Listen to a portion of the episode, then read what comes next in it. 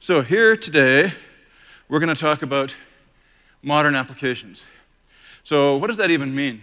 This work grew out of a deck we built for, by our analyst relations group, and the analyst kept telling us that uh, you guys have 140 services and no opinions. Um, and so, you know, I don't think it's appropriate for Andy to get up on stage and tell people wh- what to use, but what is appropriate is we can look around and see what our successful customers are doing and also what the teams internal to AWS are doing, and learn from that and hopefully pass on some of these messages here. Um, so we built a deck for the analyst, and I was the technical consultant on that. And it came out well enough that we've, we've been taking the message here to AWA to, to reInvent to talk about it. There's been several other presentations on the subject, mostly focusing on the issues of what the business advantages of modern applications are and what you can hope to achieve by doing that. But I'm gonna, not going to do that very much. I'm going to talk mostly about the how and I'm going to illustrate it by ripping the covers off and diving into the internals of a few AWS services. Um, there, so the other presentations are over, so we can skip past that slide. And we can skip past this slide too, and talk about traditional applications. We, uh, you know, since we're talking about modern applications, I'm an old guy. I've seen a lot of traditional applications. And what we have here is a traditional application, a successful, happy AWS customer that's in the business of teaching children to write, good penetration in the early childhood education market. And what I have here is the architecture of their application. Isn't that just the greatest, simplest thing imaginable? They got a load balancer, they got a web framework, and they got a database. Is this bad? No, this is great. It's simple, it's straightforward, it's easy to understand. And it's got a subtle advantage, which is that there is no mystery whatsoever as to where it is that application state might be living the application state is what the database says it is. And that means that if the worst thing imaginable happens and your database melts down and your host melts down, well, assuming you've been moderately careful with your journals and snapshots and so on, you can uh, recover your state and get back on the road. So that's good. So the question I have is should you build applications like that? And the answer is yeah, you absolutely should, where you can. Now, inside AWS, the number of occasions where we can build applications like that rounds to zero. Uh, simply because everything we do has to be able to scale to you know, huge fleets to handle tens of thousands or hundreds of thousands or millions of transactions per second. Um, we have to you know, uh, deploy all the time in, in, in, many, many regions, and we have to build it at a price level that's low enough that we can you know, sell it to you at a price level that's lower than you could get yourself and still make money. But nothing wrong with traditional applications. So for modern applications, here is the list of principles we put in the analyst deck of what, what the you know, guiding tenets are for, for modern applications. Now, I'm not going to dive into all of these at equal depth. To start with, for example, on the security front, you get a lot of the benefits just from being in the cloud. Just by being in the cloud, you get web application firewall and GuardDuty and Sentry and CloudTrail and config, and all those things. And you also get to hire our security group, which is much bigger and more expert than you could possibly uh, hire yourselves in most cases. So in fact, I'm, not, I'm only going to spend my time mostly on items number two and three in this list, and then add a couple of other items that I think are super important for modern applications. Uh, one being databases, because we got database news here at this conference, and then talk a whole bunch about integration, because nobody builds stuff in the cloud. So let us dive in and talk about what do we talk? We'll talk about microservices first. Now I got to ask myself, in 2018, do I actually still need to explain why microservices are a good idea? I don't think I need to spend a lot of time on it, but I think I won't be wasting either your time or mine if I put one slide into it. So let's talk about why microservices are great, and let's do it by ripping off the covers of AWS's simple queuing service application and looking how it works inside. Now, there's a bit of irony here, which is that this is one of our very oldest AWS services. It debuted in 2006, 12 years ago, and the word microservice never actually appeared on the internet until 2011, near as I can tell. But nonetheless, it's still microservice based if you look inside. In fact, there are four distinct microservices I'm going to talk about. There's the front end, which talks HTTPS to the world, and nothing it does, I think, would surprise anybody in the slightest. Then there's the backend service, and the way it works is it deploys the messages, it actually stores the messages that are in flight on the queues, and it does so on a large number of clusters. Each cluster is a small number of hosts in multiple AZs, and as is usual with AWS services, we do not acknowledge receipt of the message until it's hit the iron on, on three AZs. Then there is a metadata service backed by Dynamo, and its only role in life is to know which queues are on which clusters. It turns out a queue can be on multiple clusters and it can move around between clusters, which is why SQS can scale to effectively infinite throughput. But it's also the reason that SQS cannot guarantee deduplication or perfect in order delivery. Finally, there's a load manager service that runs around and uh, looks at all the clusters and detects if any of them are getting hot or are underutilized and moves queues around and splits queues where necessary. There's an interesting definitional problem here. Some people get all religious and say something's not a service unless it's got an HTTP endpoint and accepts requests. Well, that's just not true because this is a serverless a server by any uh, meaningful use of the word, and it doesn't accept any requests. It just proactively runs around and takes care of the back end. So why, is server, is micro, why are microservices brilliant? Well, this has been running since 2006, and do you think it's the same code now it was running in 2006? Not in, not in the slightest. The benefit of a microservice is that it's something that can be uh, scaled and deployed and refactored and improved uh, incrementally without disturbing the rest of the picture, which is what we do all the time. To name one big example, that database there used to be an Oracle database at one point in the history, but we turned that off and moved it to AWS uh, DynamoDB. Um, can I say that again? We turned the Oracle database off. I want to say that again. We turned the Oracle database off and moved it over to DynamoDB. It makes me so happy to say that. Um, now, here's another real triumph of microservices. Earlier this year, we decided that we were probably uh, wasting some resources on our back-end fleet because those things didn't seem to be running very hot. And so we thought about trying to do a refactoring to make it run more successfully. And I hope we can get those guys to come here next year and tell the story because it's a hell of a story. They succeeded brilliantly. They had to reorganize the way the database works, but they got a several fold improvement in throughput per host back there which ended up in saving us a big enough amount of money that it's even noticeable at the Amazon scale, which is, is really a lot of money. And also, it reduced you know, the size of the backend fleet dramatically, making it much, much easier to manage and take care of. Now, if you're smart, you're thinking, oh, well, okay, it's reasonably straightforward to rev the software in a microservice, but this is a database migration because they changed the database. And database migrations are a pain in the butt.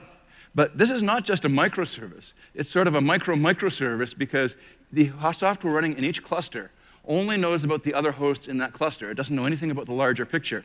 And so what we could do is we could roll in new clusters running the new software, and then eventually, as the messages aged out, take the old, service, old uh, clusters out of service, and then incrementally move from old database to new database without anybody ever noticing. You couldn't possibly do that if you weren't in a microservice architecture. So microservices are really just the way to go. It's the, it's the conventional wisdom. It's the conventional wisdom for a good reason.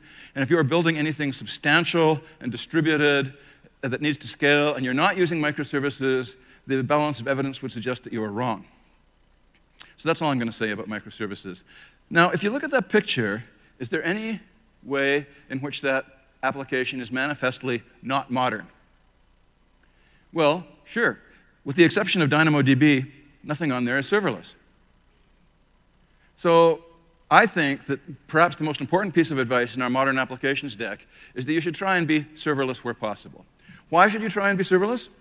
Well, these are the obvious uh, you know, uh, main uh, headline reasons. You might save a really lot of money, particularly if you have a, a load, and the idea of serverless is you're not paying while it's not running. The cost savings that we're seeing from real customers are just enormous. Secondly, security. Anytime you are running something serverless, you can't see the host, which means we have to take care of them, which means we can bounce them and so on whenever we need to patch the OS or fix something or they crash. And the effect is that the incidence of old, unpatched, out of date hosts running in serverless applications is, is very low, vanishingly small. So you get a, a noticeable security delta by going to, to serverless. The third one, of course, is elasticity. We scale for you. Um, Capacity planning sucks. It's, it's, a really unpleasant, difficult activity, easy to get wrong. And the penalty for getting wrong on the high side is that you are throwing away money. The penalty for getting wrong on the low side is that you are inflicting pain on your customers. So just don't do that. Go serverless wherever you can. So those are the big reasons. Now, take a moment and think and realize those are all pure business reasons. I haven't said a word about technology yet. Is there anybody in the crowd here with a suit? Come on. Biz casual? Polo shirt? Pantsuit? Well, sorry, but if you were there, it would have been for you.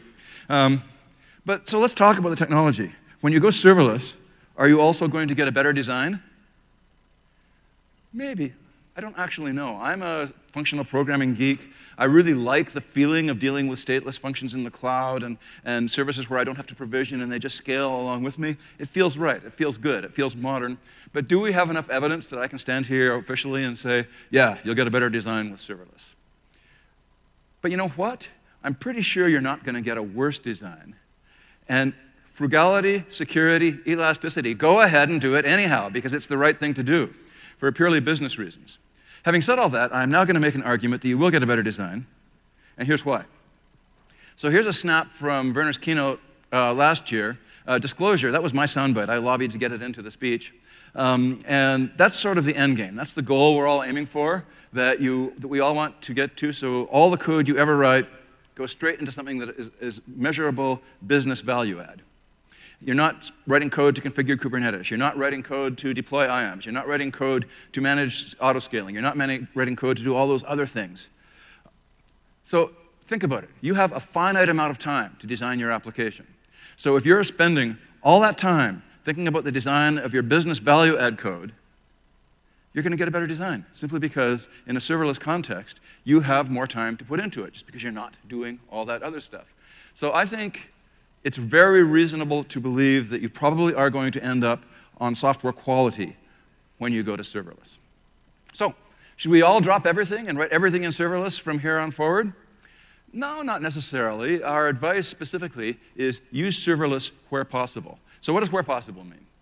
Well, let's use an example. And the example we're going to use is Amazon MQ which is a service that we launched at this event last year and is doing very, very well. It's basically a managed version of the Apache ActiveMQ message broker.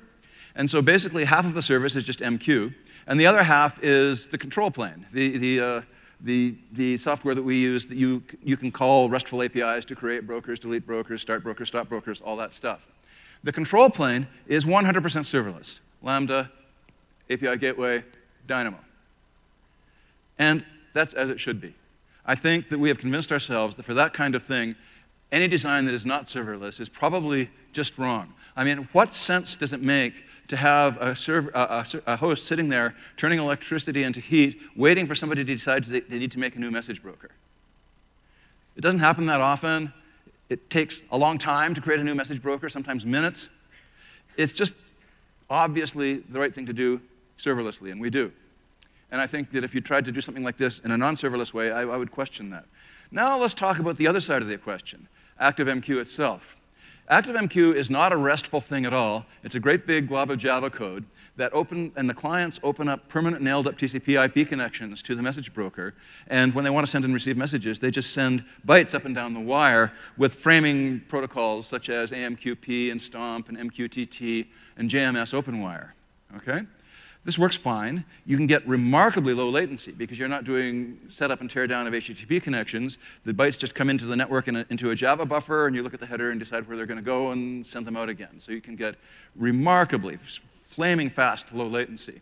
On the other hand, since it's not serverless, you cannot expand beyond the bounds of the single instance of the broker that happens to have the nailed up TCP IP connections. So is this wrong? Should this be serverless? I don't think so. I think this is perfectly okay.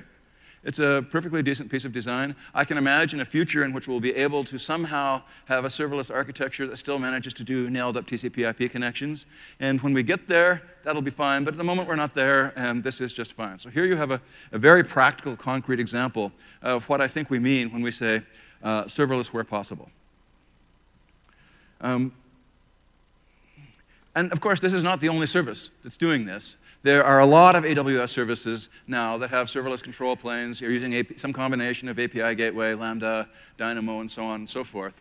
Um, I, I, didn't actually go and do an exhaustive search across all the services, but there are some examples. But I left some space on the slide because I wanted to highlight one particular service with a serverless API Gateway-based control plane, which is API Gateway, which is cool. So the service that you use to build your serverless microservice-based applications is itself a serverless-based microservice, serverless microservice-based service. Boy, that's hard to say, but it's, it's a good sign. You know, at the end of the day, we would hope to be able to build AWS on AWS, and this is a step in, in that direction. So we want to use serverless where we can. So one I, I, offer you one scenario where you might not be able to. Let's look at, uh, at another scenario. People say, well, I'm nervous about going to serverless because latency. Serverless might have latency. Um, and yeah, there might be issues around serverless and latency. So let's talk about that and see how big of a problem we think it really is and what we might do about it. So if you talk about latency, I hear an anti pattern sometimes. People come to me and say, for this application I'm building, my latency threshold is 110 milliseconds. You know, if you can't do 110 milliseconds, I can't talk to you. And my mind goes blank because if you tried to have that conversation inside AWS, it wouldn't work because we never, ever, ever talk about latency without talking about these P numbers. Now, most of you are probably familiar with them, but P50 means a time such that 50% of the half the, trans, half the transactions complete in less time than that. P90 is such that 90% of the transactions, P99 and so on. Sometimes you'll even hear people talk about P99.9, and then there's P100. So in this particular example we're looking at on the screen here, if you can read those little teeny numbers, you can see that um, half, the, half the transactions completed in about a quarter of a second, um, 90% of them in a second or so, 99% of them in four and a half or so seconds, and there were a few outliers up there in the 20 second range. Um, and when you're thinking about your latency needs, you need to think about this. Is it okay if it averages around 100 milliseconds, but sometimes it spikes to one second? Is it okay if it sometimes spikes to, to two seconds? How, what percentage of time is it okay for it to spike to that? Uh, for those of you who are curious, this is actually a graph off one of the autoscaling services. And the reason, for EC2 autoscaling in particular, and the reason it's like that is most autoscaling groups have like four instances or eight instances, but some have 25,000.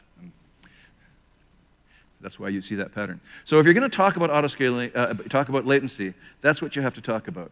Basically, latency is more complicated than you think, even if you think it's more complicated than you think. And you can never talk about a single dimension. Here are some more of the dimensions of latency. So a lot of people think, well, serverless latency is going to be due to the runtime starting up. That's almost always wrong. The runtime starts up really, really fast.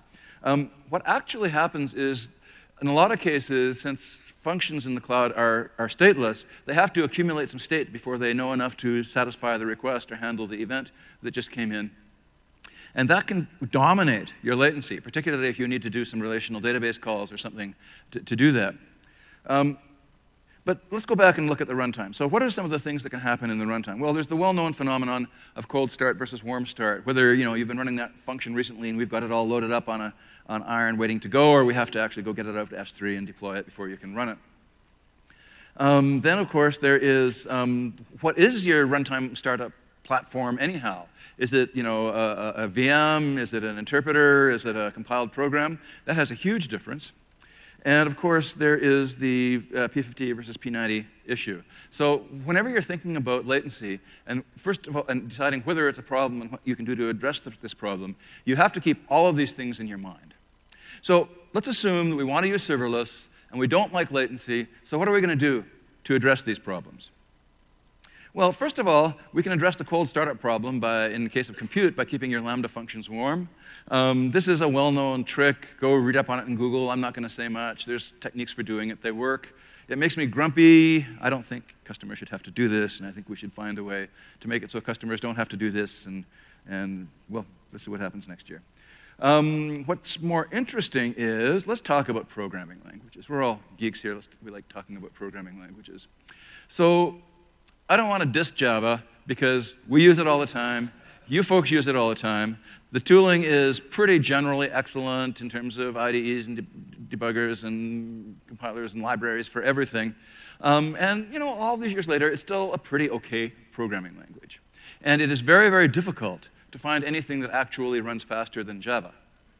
Runs faster, I say, once it's got itself going the Java community over the decades has gotten into a habit of consciously choosing to buy runtime performance at the expense of startup performance. And you think, well, that's just the JVM, and it isn't. The JVM actually can start up pretty quick. Most often, the problem isn't Java, the problem is us. We've loaded up all sorts of startup goo into our programs, and you know, these huge dependency injection frameworks that make thousands of reflection API calls before you can handle your first request. I don't want to name names like, for example, Spring Boot, but if you're doing, there, doing that, then you know, that's the kind of pain you can expect to have. Now, if you need to do dependency injection, you can look at something like Dagger, which is something from Google and uh, uh, Square, um, which tries to do dependency injection at compile time. But the, I think the real underlying point I'm trying to make is that you might be able to make Java run fast at startup, but you're not going to get that for free. You're going to have to do a bunch of extra work to do that. So maybe just you know don't use Java. I know that's a, sort of a shocking thing to say, but, but, but, but, but bear it in mind. So I have also on this slide three runtimes that have substantially uh, you know, good startup performance, by which pretty good even when cold. And they are not, however, created equal. I, generally speaking, do not encourage people to do serious server-side software engineering in Node.js. Um, a bunch of reasons. One is that JavaScript isn't a very good programming language at the end of the day. Things are getting better, and, and, TypeScript is nice, but if you want a nice, modern, strongly typed programming language, why don't you just use a real one instead of something that's layered on top of something else? But my real problem is NPM. And I just cannot imagine foisting a service based on NPM on my customers with, because it's just uncontrollable, ununderstandable, unspecifiable, unpredictable. I'm just not going to use it. Which leaves Python and Go. So, specifically, if you are a person who's in the world of scientific computing or data science or ML, or something like that, you know, you're already living in a wall-to-wall Python world anyhow, so don't fight it. Go ahead. Python is an excellent choice for serverless. It's a pretty good programming language, good tooling, good libraries, that kind of thing. And that leaves Go. And you know, I try to be neutral about these things, but, but my, I, I can't. I'm, I'm, I'm just really a big fan these days. And in particular, if you're doing serverless, the Lambda runtime for Go is just freaking excellent. It is really good. There's a lot of things to like about Go. It's got good tooling, good debuggers, good IDEs, uh, good compilers. It's so great to sit on my Mac and say, build my Go program and only build it for Linux, and I can run it on the Lambda right there. That, that, that's, that's just cool. Um, Another thing is that it's often the case that we want to write highly concurrent code to get the most out of our computers. And Go, concurrency in Go is just immensely insanely better than Java in particular and most other languages. It's way easier to write concurrent code without getting into yourself into race conditions and, and deadlocks and so on. And then finally, and maybe this is an old guy talking, but I think that of all the many computer languages I've worked in over the years, Go has readability that is second to none. And I think maybe better than any. Um, and readability is just super important. I, I spend way more time reading code than I spend writing code, and I think we all do. And if we're going to work effectively as a group, we have to be able to minimize the work it takes to understand what each other are doing, and, and Go does that. So, so I, am down with doing, doing Go. Um, that picture I showed you a few slides back of the inside of the Amazon MQ service, though the control plane there is a bunch of lambdas written in Java. And I think if we were going to do it again, we did that in like early 2017, and I think if we were going to do that again now, I would be leaning on that team to use Go, and I don't think I'd get any resistance. Um, let me just highlight this one blog entry that crossed my radar recently that just made a big impression on me. Um, so these guys uh, were a startup. I actually have to admit I have no idea what they do, but they have uh, this, this application that's purely serverless and it was starting to cost them a, a, whole lot of money. And the reason was that the way it worked was they had this little function that they used to run for every customer, for every region, every, like, at a regular interval, quite often. And they were doing well. They had more and more customers, and so they were running this thing thousands and thousands and thousands of times uh, at a regular interval, and their Lambda bills were starting to get really pretty high. But then they looked at it and they realized what the function did wasn't very much. All it did was pull some information in over the network and persist it into a database. And so what they did was they rebuilt it all into a single Go function that instead, that for each combination of customer and region, just fired off a Go routine and tossed it into this, you know, this thread pool and said, you know, do that. And because the Go runtime is totally built to work to do that, it just worked. And here's the thing. Because this function was totally I.O. bound, I was mostly just sitting there waiting for bytes to trickle in over the network. The, the runtime of this massive combo, combo function that worked for all the customers and all the regions was actually not much longer than the underlying runtime of the individual functions that they were running before. And you know, the reduction in their, in their Lambda spend was just absolutely colossal. So, just a success story that you might want to pay attention to. So, that leaves what I think is the elephant in the room, the main thing that makes doing serverless uh, hard in terms of latency, and that is you know, what I called state hydration. You know, you need to get enough state to figure out what to do before you can do it. Except for sometimes you don't. This is a, a, an app I highlighted last year uh, at this conference by Thomson Reuters. So what they do is they're a news organization. They get lots of video. The video comes in, it lands in an S3 bucket. So they need to be able to transcode it into lots of different resolutions and sizes and encodings so they can deliver it to all their customers. And this is pretty hard, actually, because it turns out the uh, amount of time it takes to transcode is linear in the size of the, of the, of the length of the video. And it's linear with a multiplier of one. So, like a 30 minute video can take 30 minutes to transcode. And so, what they did was insanely clever. They took the video and using FFmpeg, broke it into like half second chunks, breaking it on the keyframes, which gave them a large number of very small video files that they hurled as eh, objects into an S3 bucket and had it wired up so the arrival of each object launched a, launched a Lambda function, which then did the transcoding on half a second of video, which takes about half a second, and then it glued it all together once it was done. It was a brilliant piece of work, and the result was that the time to encode a half hour video went from like half hour to a handful of seconds. On top of which, um, they, uh, you know, there was no state hydration. All the, all the Lambda needed to know was the name of the S3 bucket, or an S3 object, and it could go and just start streaming it in and working at it. On top of which, doing capacity management for this, if you were doing a traditional server full service, would have been a nightmare. It's news. You can't predict when it's going to come in. And when something hot's going on in the world, it's coming in fast and all the time, and most of the time, nothing's coming in at all. If they'd had to scale up a fleet to, to, to meet their peak load, it would have been like a really expensive and difficult process. So, I mean, this is the kind of thing, you know, no state hydration, unpredictable loads, uh, divisible work where it's got letters of fire 500 meters high on the top of it saying, do this in serverless. Any other way of doing it is just, is just wrong. But, you know, this is a, a bit of a, a lucky, lucky situation. But, you know, let's consider the situation where you really do need to, to gather some state. Um, so I was talking to a startup, a friend, who are friends of mine, and they're super happy AWS users. And they are a tool for coordinating political outreach and political campaigns. So for the Americans in the room, that flurry of SMSs and emails and, and appeals to you to sign petitions and send faxes and all that stuff that was going on all year in connection with your elections, they're probably responsible for a lot of that. Now, their load is just really peaky because, well, politics, obviously. And while they were successful, their AWS bills were getting up a bit. And you know, they were talking to me about how they could, how they could reduce that. And it was irritating because, as I said, it's so peaky half the time, more than half the time, their servers are, are sitting there doing nothing. So I said, um, well, serverless. And they said, huh, nah. And I said, well, why not? And they said, well, Drupal. So it turns out that they are using the Drupal web framework, a reasonably popular and, and really not bad PHP based web framework, uh, to do all their stuff. And the problem is, it turns out that um, to, to do anything in Drupal, it really needs to load a lot of state. Um, it, it specifically, it needs to make like some immense number of Postgres calls, like eight or something like that, before it can do anything. So they were just not a good candidate for serverless. And then the business guy in the room said, so my team's been talking about maybe rewriting some parts of the app because PHP is starting to get in their way. And you're saying that if we re rewrote it, when we do that, if we think hard about how we you know, get, get, get, get, this, get ready to answer queries, we might be able to go serverless and save buckets of money. And I said, yeah. And he said to them, well, you guys should think about that. And so, guys, think about that. You know, when you're designing software, think about you know, figuring out a way so that you can start in a stateless way and still get useful work done.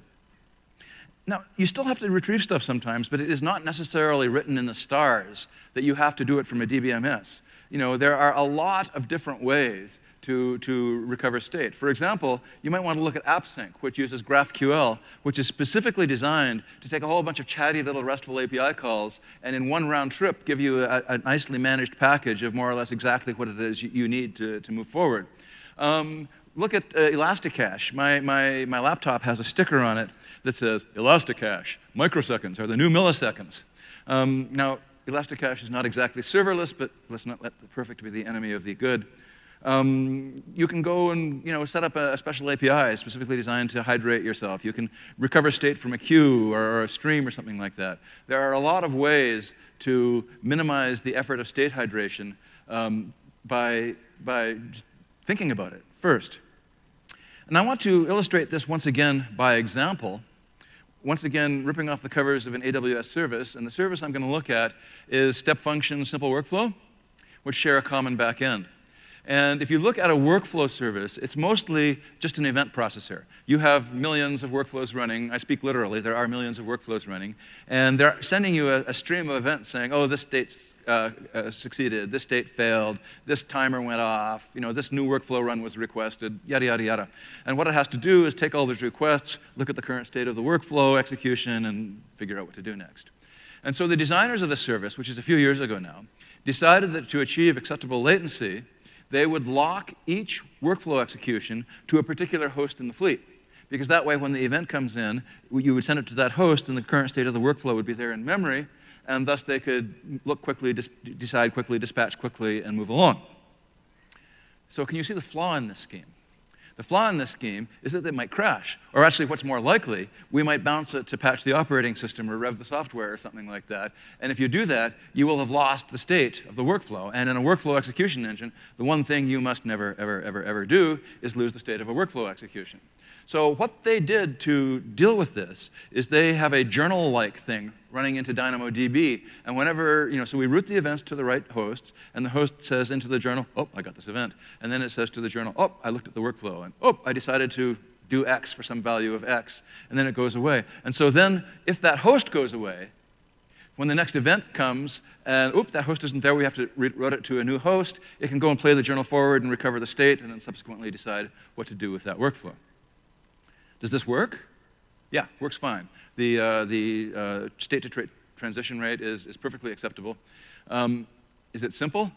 Oh, no, no, no, no, no, no, not at all. It is hideously complex. The task of you know, making everything routed to the right place and making sure you write the journal in exactly the right way so that you never lose anything, and the task of playing back the journal and reconstructing state and trying to do it quickly uh, when you know, a new event comes in and you've lost the state. These are all very complicated things. And as a result, this team has, uh, they're, they're not all that happy with their feature development velocity because you know, they have this insanely complex setup. And I'm pretty sure that if we were going to build this again today, uh, we, wouldn't, we would just simply abandon that notion. We would spray the events randomly across the fleet, maybe even not have a fleet, just do it serverlessly and, and make it really fast and efficient for, to recover the workflow state from persistent storage. After all, this is not a complex SQL query. This is find me the current state of workflow UUID, and it's a pure key value pair retrieval, and we're pretty good at optimizing those kind of things. So here we see a design error caused by people obsessing about latency. You see the same thing in RESTful applications, where for large RESTful applications, you'll have session affinity, and they'll make a big deal about trying to route queries from a session back to the same host. Uh, that, that works okay. Lots of people do it. Is it simple? No, it's not at all. Does it add extra work? Yes, it does. Does it add complexity? Yes, it does. And so what I'm saying is um, sometimes the cure for the disease of latency can be worse than the disease itself. And so I would uh, recommend that as you design new services, um, don't, don't try do session, do session affinity. Just route stuff around, deal with it in an efficient way, and it'll buy you lots of, lots of good stuff. I think that's all I'm going to say about serverlessness and reducing latency. And the message is use serverless where you can. Sometimes you can't, when you can, you're almost certainly going to come out ahead. And if you look at it and you say, oh, well, that might cause me a latency problem, don't say, okay, no serverless. Say, well, is there a way I could design around that? Because oftentimes there is. I think I'm going to start ta stop talking about serverlessness. I'm more than halfway through this. Let's talk about something else. Let's talk about databases. So I'm an old guy, and I, I can remember for many years there was a period where if you were a serious developer, building serious software, you had to develop it in Java, and you had to talk to a relational database because that's what serious people did. Fortunately, those days, the Java nuclear winter, as we called it, are, are now over. And you know, no matter how serious you are, NoSQL databases are perfectly acceptable for modern use, and they're you know, highly relevant in a lot of applications. We use them all the time. In many cases, they, you know, their semantics, they tend to be document rather than row-based, and they tend to be optimized towards key-value lookup, and they tend to be really good if eventual consistency is your thing. There's a lot of cases where, where, where they work just fine. And you know, they can often have dramatically better performance, too, assuming you use them right. So they're, they're a good option. I've got Dynamo up here because I work for AWS, but lots of people are getting excellent results with Cassandra and Mongo and Couchbase. And I just discovered like five more databases walking around the expo floor that I'd never heard of. Um, so you know, no, NoSQL is, is a good thing. But sometimes you have transactions, don't you? Some applications are just naturally transactional. Sometimes the data I'm dealing with is somebody's bank account or a conversational state or something like that, and you just need to be transactional. Um, now, I noticed that um, we announced transactions for DynamoDB at reInvent, um, but we don't have much experience with that yet. So maybe the Inside AWS talk next year will talk about you know, using transactions in DynamoDB. So conventionally right now, the way you get transactional behavior is using a relational database. And so the question we ask ourselves is, you know, inside AWS, building uh, applications, should we use relational databases? And if you went to Werner's keynote this morning, you probably know the answer to this, um, which is we just don't do that. Um, and there's a bunch of reasons uh, beyond uh, what, what, uh, what, what, Werner said. Um, so to start with, um, relational databases, we think, slow software development down because so often a huge proportion of the semantics of your application migrates into the relational schema, and then the relational schema goes around and touches every little piece of code you have, and if you, and if you even touch it in the slightest way, you have to do a whole bunch of extra work. Second thing is the relationship between what you ask a relational database to do and the amount of work it does seems to be highly nonlinear. I mean, you can make simple queries that will cause a huge database cluster to just melt down. Um, and it's because SQL is such a huge, vast API against a huge, vast data service, surface. So uh, we just don't like that. We like relatively deterministic behavior. Um, another thing is that the availability story for relational databases is based on failover. If you've done a lot of failovers, you can know they can easily take minutes. And in the best case, still take seconds. And our services just can't go off the air for seconds, let alone, let alone minutes.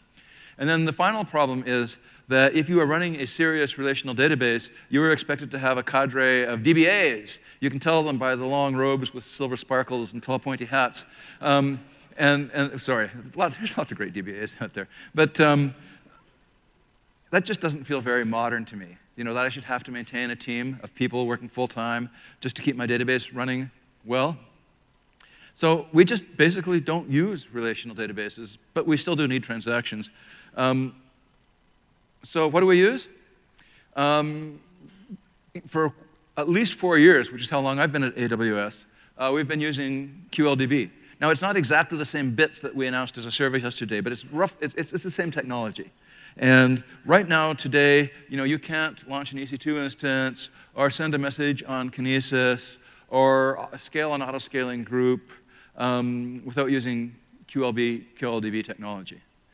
This is old, solid, reliable stuff. Um, before I talk about it, I need to give a tip of the hat to this blog entry from this guy at LinkedIn back in 2013, something Kreps, Jay Kreps, um, which is, I think, one of the most influential pieces of te technical writing in, in, in, recent years, which said that you know, an append-only immutable log-based store is really the right thing to use for modern distributed high transaction rate applications. And the immediate result of that was Kafka which you know is, is, a nice popular thing. Oh, and now we're doing managed Kafka too. They announced that this morning. Um, so, and, and, that was good. Kafka's a fine thing.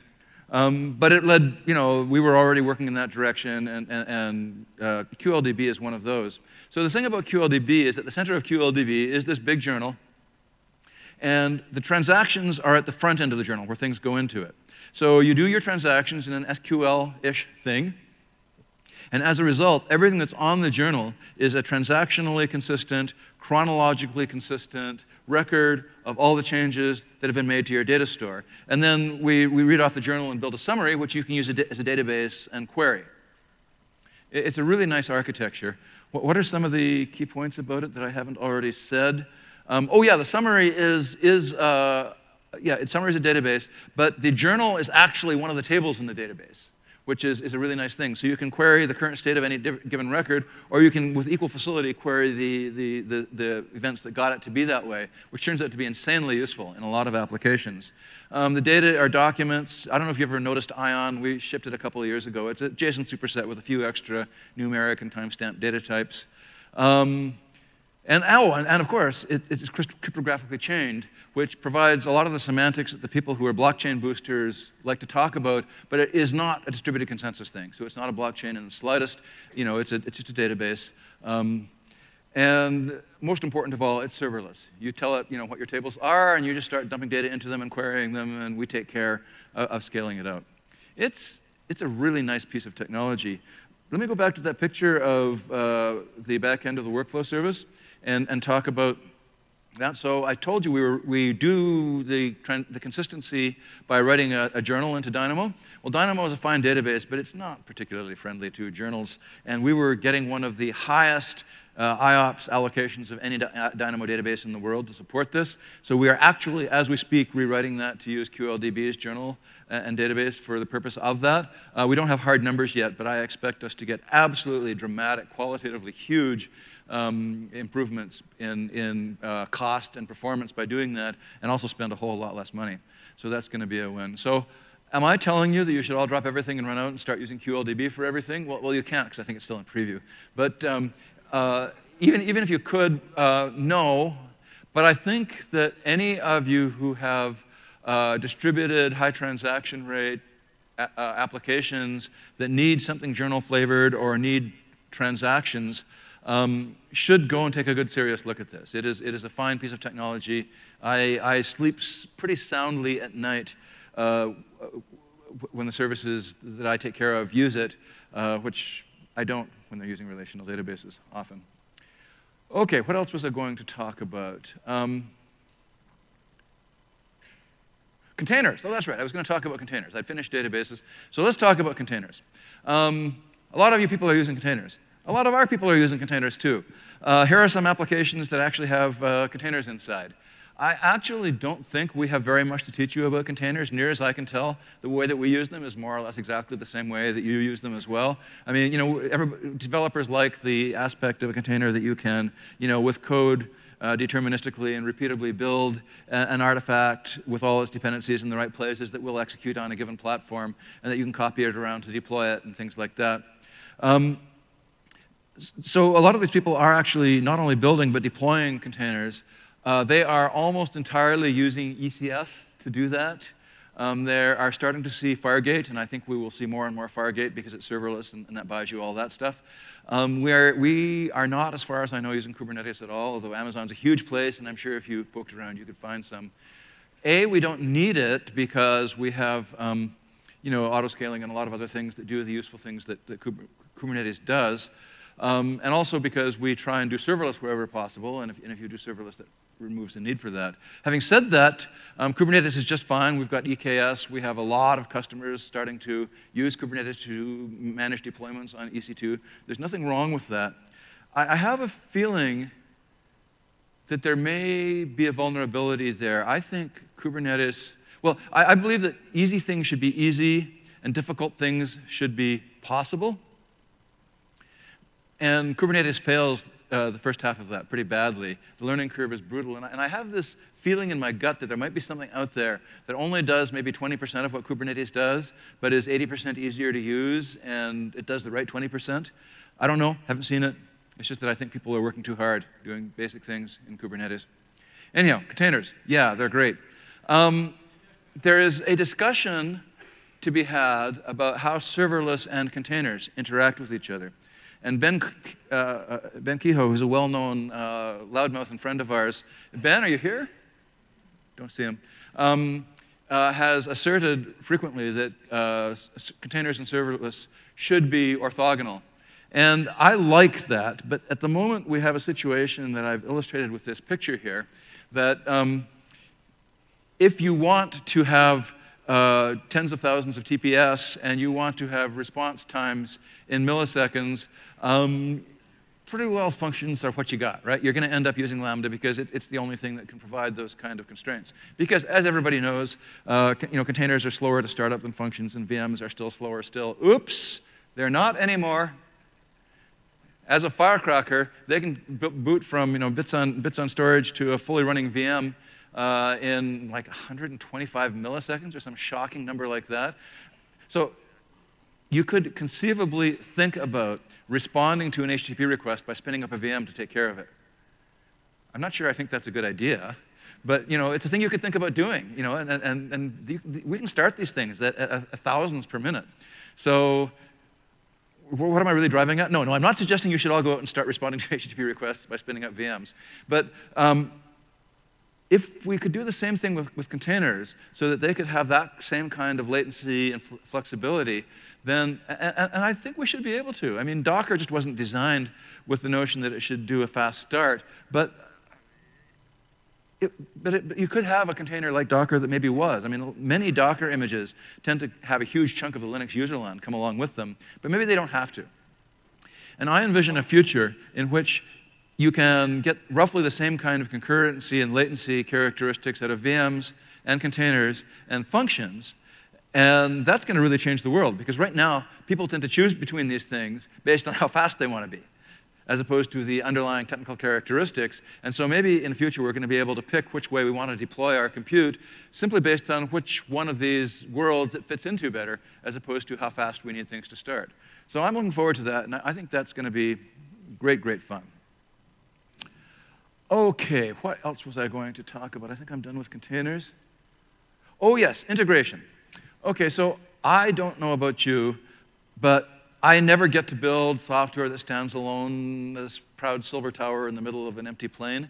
Um, every piece of software I write has to integrate with stuff. And when I talk to customers, people who are moving into the cloud, um, you know, they're doing some lift and shift, they're doing some new cloud native, they're doing all sorts of different things, usually all of those things at once. And integration problems are at the center of everything. And in particular, one of the things that I know I, I hear from customers who, who, are going to modern cloud native stuff is saying, yeah, but I still got to talk to the you know, accounts payable system. I still got to talk to this old thing. I got to talk to COBOL running on a mainframe. You know, don't laugh, there's going to be COBOL running on mainframes when we're all in our graves. Um, and and, and how, how do you do that? So integration is something that we all ought to be thinking about a lot and figuring out how to do it. So I'm going to claim that in 2018, um, there are three rough baskets here that integration problems fall into. I, am not going to waste your time explaining to you what APIs are. Everybody knows what they are. We're all pretty comfortable with them. I mean, it's a pretty broad brush term. An API can be anything from a Linux system call to some huge describe RESTful thing that re returns 600K of output, you know, 18 seconds later. Um, but they do have a common thread, which is APIs are generally associated with tight coupling. You know, I call an API, and well, I stop. And wait for the API to come back and tell me what I wanted to know or do what I wanted done. Now, okay, that's not always the case. Sometimes you have APIs that are fire and forget, and you pull to see what's happened or, or things like that, and there's callbacks and so on. But APIs do represent, I would think, in the general case, fairly tight coupling. And that can get you into a world of hurt, particularly in a distributed serverless application.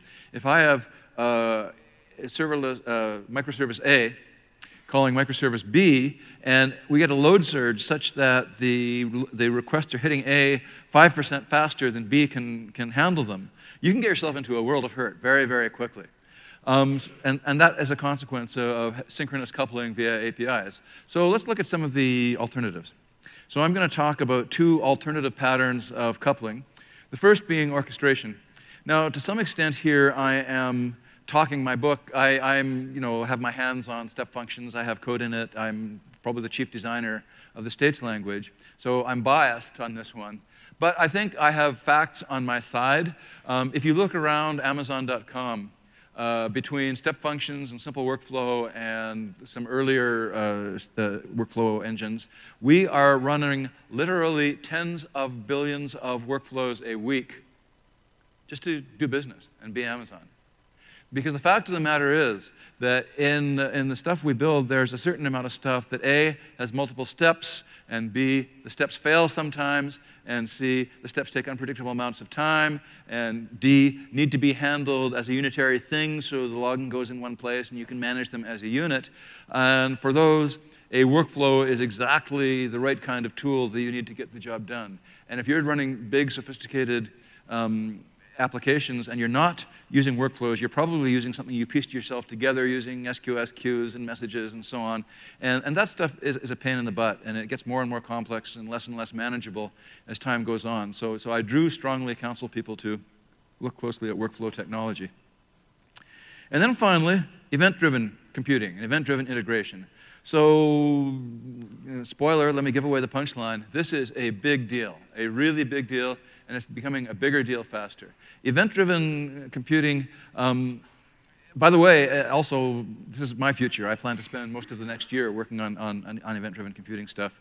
Um, so we already have a lot of event-driven stuff at AWS. Those three services I have there, between them, they can take events from literally dozens and dozens of different sources and filter them and run them through Lambdas and deliver them to dozens of different destinations, mostly without you having to write any code, except for the code in, in the Lambda function, perhaps um, with a lot of reliability and performance and security and so on. But there's still a lot of ways it, it could be better. So, so we're already doing a whole lot of event-driven computing. So event-driven computing is, by definition, loosely coupled. And, and, and almost, and by default, scalable. You know, when you emit an event, you don't have a tight contract. Whoever's going to receive that event can do whatever they want with it, and, and it's not your problem. And in fact, when I say whoever, it can be multiple parties. Once you've broadcast an event, multiple different parties can start to use it and do things with it. And once you've got your reality exposed as an event stream, you can use filtering technology, you can use routing technology, you can use streaming technology, you can talk to Firehose and dump things in you can, into Redshift and get analytics, you can do analytics on the way through. There's just a whole lot of stuff you can do. So let me make this into a, a, really concrete example. Suppose you are the luckless developer who has been told, okay, for this app to work, you have to go pull change records out of the existing accounts payable system running in COBOL on the mainframe. So sucks to be you, but okay, you got to do this. So you're going to go and find out how to call this API and assemble the, the authentication credentials so you can actually make that call and get the information out of the old system. So what I'm going to advise is that when you do that, don't just return the value to the caller. Take that value and drop it on an event bus somewhere. Because you had to do a lot of work to get that. So why just make it available to one application? So once you've done that, any subsequent application that cares about those changes merely has to subscribe to that event bus, and it can start doing that. You've, you've, you've, you've just done a favor for your future self. And we have you know, lots of event bus products. There's SNS, there's CloudWatch events. Uh, a lot of people don't know that much about CloudWatch events, although it's a hugely successful service. Uh, it turns out that you can inject your own events into CloudWatch events, just ad hoc events. It's really cheap, and you can route them from account to account and region to region and service to service and do all sorts of nice stuff with them without writing any code at all. So I'm going to close, because I'm down to five minutes here, with an example from another service. So one of the things Werner announced this morning uh, was step functions now has connectors. So up till today, step functions was able to uh, talk to, knew how to talk to lambdas, knew how to run lambda functions, and it knew how to deal with polling activity workers. Well, as of this morning, step functions can talk to uh, EC, I don't know the list, ECS, uh, Dynamo, SQS, batch, glue, SageMaker, a, bunch of things like that. S3. So you just have the way you do that, for those of you who know step functions, is where you would put the, lam- the ARN that addresses the lambda function. You simply put a, um, a, a, magic ARN that says, dump this thing into Dynamo, and it just does it for you. So, so, so that's great. Now, the other cool thing it does is it lets you do something like run, for example, a glue job. Now, glue does not have a synchronous API. There's no way to say, run this and wait for it. It just has a fire and forget API. So the way that works is step functions does a start, starts that job and then forgets about it, but it's pulling this queue here. And what happens is batch thunders away or glues thunders away and, or, and does all its stuff. And when it's finished, it emits a CloudWatch event, whether it succeeded or failed. And we've written a, a rule into the customer's account to catch that CloudWatch event and drop it back on the SQS queue that we're pulling. So the step functions finds out when it's all done and the effect is, from the point of view of the person doing the workflow, we've made an asynchronous service look like synchronous. You can say, take the data, run it through a glue, then do something else. And to do that, we have issued no synchronous API calls. We have uh, done it in an event-based way, a rule-based way, no coding involved, just a CloudWatch event rule and an SQS queue. Um, this is, I think, a substantial flavor of what the future looks like event based, asynchronous, serverless, scalable, robust, fast, secure, and very, very safe. Okay, now I have pretty well used all my time, so I'm not going to take questions from the stage, but I will be happy to stroll out in the hallway, wherever that is, that way or that way, and talk to anybody who wants to talk about this stuff some more. So thank you for coming out, and we'll see you all next year.